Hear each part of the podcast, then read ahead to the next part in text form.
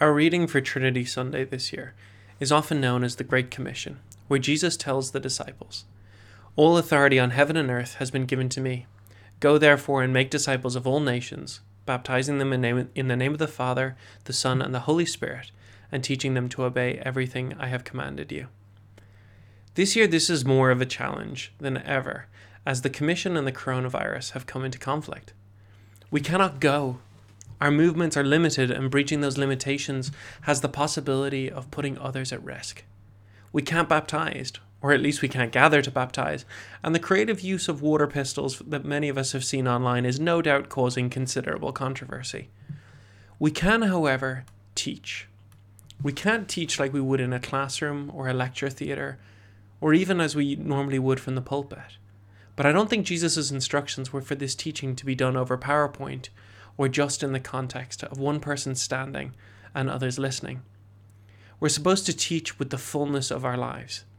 We teach with words, but we also teach with our choices, with our sacrifices, with our values and our service. We teach when we find creative ways to love our neighbour as we go above and beyond to serve them safely. We teach when we choose to continue to be part of each other's lives with words of inspiration and encouragement as we find creative ways to gather online.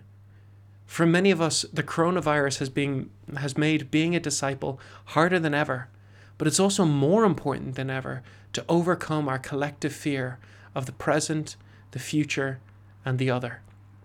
As the old expression goes, values are caught, not taught. For those who live around our churches and would either never enter them or are now forbidden from doing so, what are the values they see embodied by the ways in which we are trying to do life together?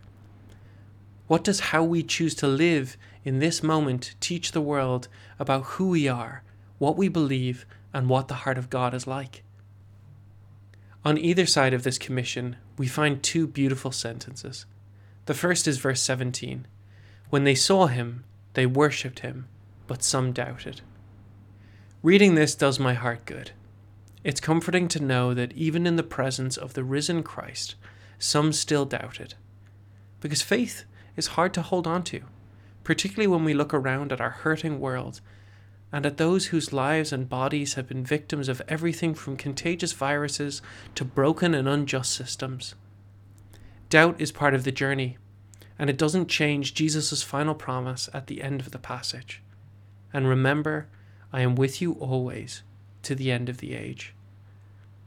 When I cannot feel Him, cannot see Him, and have honest and legitimate questions about where God is in the midst of everything our world is experiencing, I know that He is with us. He has not forsaken us.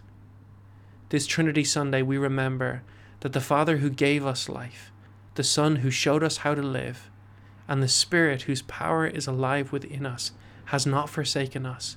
He will be with us always and through all things, until eventually he gathers all to himself and makes all things new. Amen.